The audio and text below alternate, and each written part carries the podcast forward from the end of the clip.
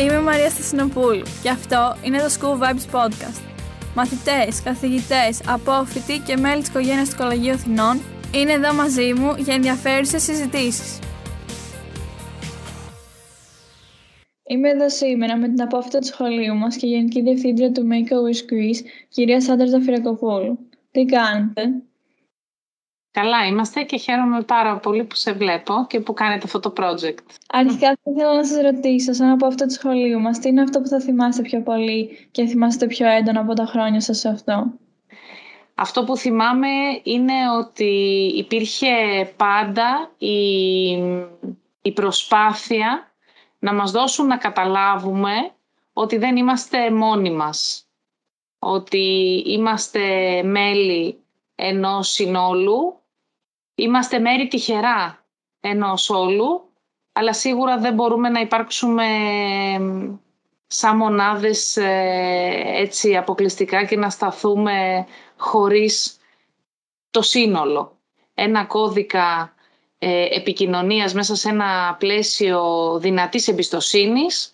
Νομίζω ότι αυτό δεν έχει αλλάξει, ε, γιατί καταρχάς δεν έχουν αλλάξει αξίες με τις οποίες ε, έτσι ε, γαλουχούμε τα παιδιά μας.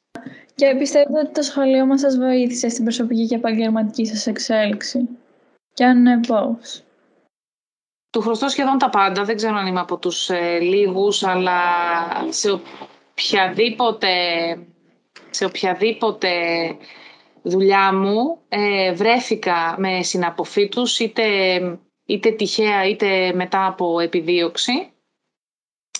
Έχει ορίσει αυτό που είμαι και επίσης με έκανε να, να βρω το τι ήθελα να κάνω στη ζωή, όχι τόσο επαγγελματικά, όσο στην ουσία και στο περιεχόμενο της δουλειάς μου. Ήταν ξεκάθαρο από όλη μου την πορεία μέσα στο κολέγιο, πως δύο στοιχεία θα θέλω να κάνω στη ζωή μου, να, να υπηρετώ το κοινωνικό σύνολο και να είμαι σε, σε ένα πόστο, σε μια δουλειά που θα έχει σχέση με τον άνθρωπο. Και του χρωστώ 100% και δεν θα το ξεχάσω ποτέ και για σας ίσως έχει ένα νόημα το ότι όντας καλή μαθήτρια ε, με κατήφθηνα να σπουδάσω στο εξωτερικό αλλά όταν εγώ είπα ότι θα ήθελα να μείνω στην Ελλάδα για πολύ συγκεκριμένους λόγους ε, στάθηκαν στο πλευρό μου δάσκαλοι και καθηγητές και το προσωπικό του κολεγίου με την ίδια με την ίδια πυγμή με την οποία μου πρότειναν να πάω στο εξωτερικό. Ναι. Και γενικά έχω δει και στο σχολείο ότι υπάρχουν πολλά παιδιά τα οποία έχουν τα αστεράκια του Make-A-Wish, ειδικά τα Χριστούγεννα. Και πηγαίνουν και πολλές εκδρομές με το σχολείο στο Make-A-Wish για να δουν και όλα αυτά. Και με τη θέση που είσαστε εσείς στο Make-A-Wish έχετε συνεργαστεί με μαθητές και καθηγητές του κολεγίου.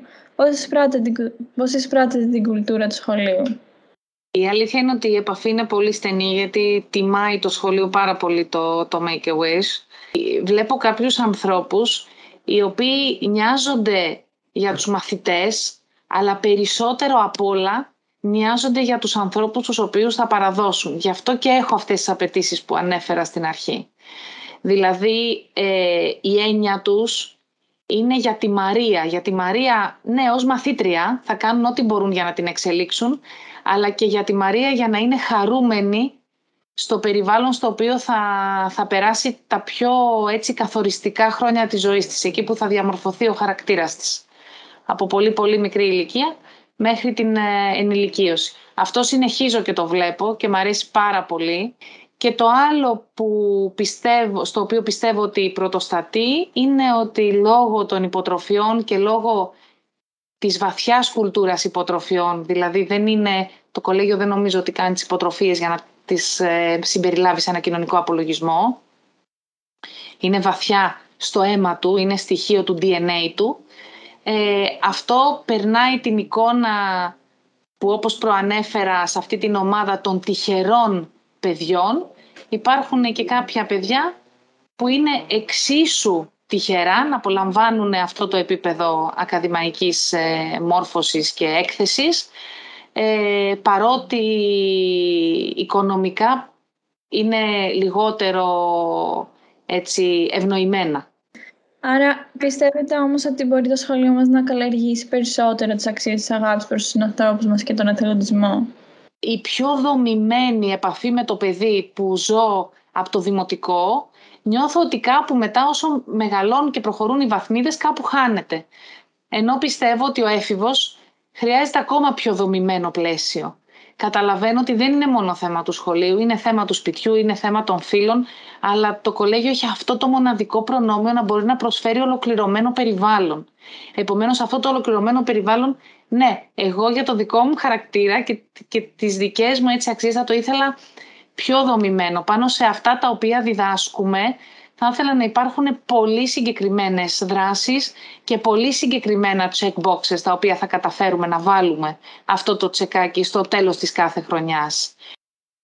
Λίγο μεγαλύτερη εμπλοκή με τον έξω κόσμο. Ε, οι υποτροφίες, όπως είπα, είναι, είναι εξαιρετικό, εξαιρετικό βήμα και που συνεχίζονται, και που συνεχίζονται με τόσο, σε τόσο διευρυμένο πλαίσιο. Αλλά δεν, ε, δεν, δεν, δεν θα ήθελα οι λιγότερο ευνοημένοι, να το πω έτσι, να έρχονται μόνο στο σχολείο. Θα ήθελα και το σχολείο με το περιβάλλον του να πηγαίνει πιο πολύ στην κοινωνία. Και τέλος, σαν από αυτό το σχολείο μας, τι θα θέλετε να πείτε σαν συμβουλή στα παιδιά που είναι ακόμα στο σχολείο αυτό;